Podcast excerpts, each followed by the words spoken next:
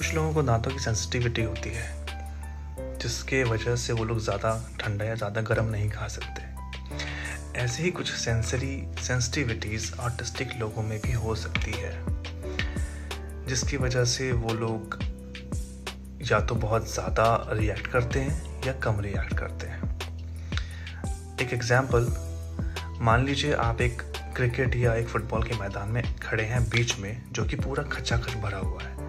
और आप एक ही समय पर पूरे स्टेडियम की आवाज़ें सुन सकते हैं। दिमाग में कैसा लगेगा? ऐसा ही कुछ ओवर सेंसिटिव ऑटिस्टिक लोगों के साथ होता है। इसीलिए वो लोग भीड़ अवॉइड करते हैं या अपने कान बंद कर लेते हैं। एक छोटा सा एग्ज़ाम्पल है। दूसरा एग्ज़ाम्पल कुछ लोगों को अपने कपड़ों में लगे हुए टैग्स बहुत इरिटेट करते हैं। ऐसे ही कुछ सेंसरी रिस्पॉन्स टच के लिए ऑटिस्टिक लोगों का भी होता है।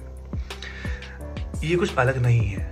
ये सिर्फ़ हमारे रिस्पॉन्स हैं टूवर्ड्स डिफरेंट सेंसेस इसलिए जब आप नेक्स्ट टाइम किसी ऑटिस्टिक बच्चे को अपने कान पे हाथ रखे हुए देखें या कुछ इरिटेट होता हुआ देखें तो ये मत सोचें कि वो टेंट्रम कर रहा है।